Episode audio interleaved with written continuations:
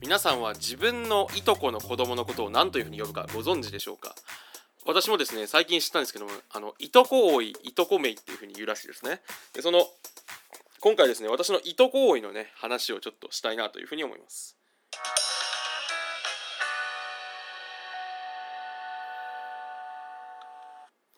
えっとですね私のいとこってその千葉県のね銚子市っていうところに住んでるんですけど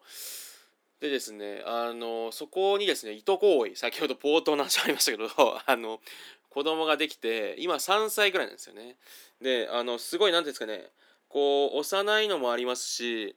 何でしょうこの3歳児独特のこうねあの弱々しさっていうかいじらしさがある子で本当に可愛いんですよ。でそのですねいとこ多いがですねあの今度保育園通うことになったんですね3歳なんですけど。てのもその両親共働きなんで結構早めからちょっとこう保育園通ってそのお母さんの方があのもう職場復帰するからってことでですねあの保育園に行くことになってでそれについてですね私のその家族で話し合ってたんですよ。そのそこにはいとこはいないんですけどあの私の母親が父親とかねやっぱりありがとうから教えるのかねみたいなこと言ったりしてやっぱ人に感謝ができないとなみたいな言ってるんですよ。であの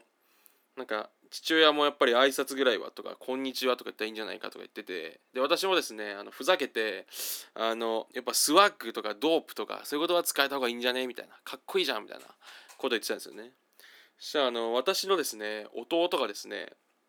あのやっぱりやめてくださいだろって言ってあの言い始めましてお前保育園なんか行ったら何歳だか分かんないんだから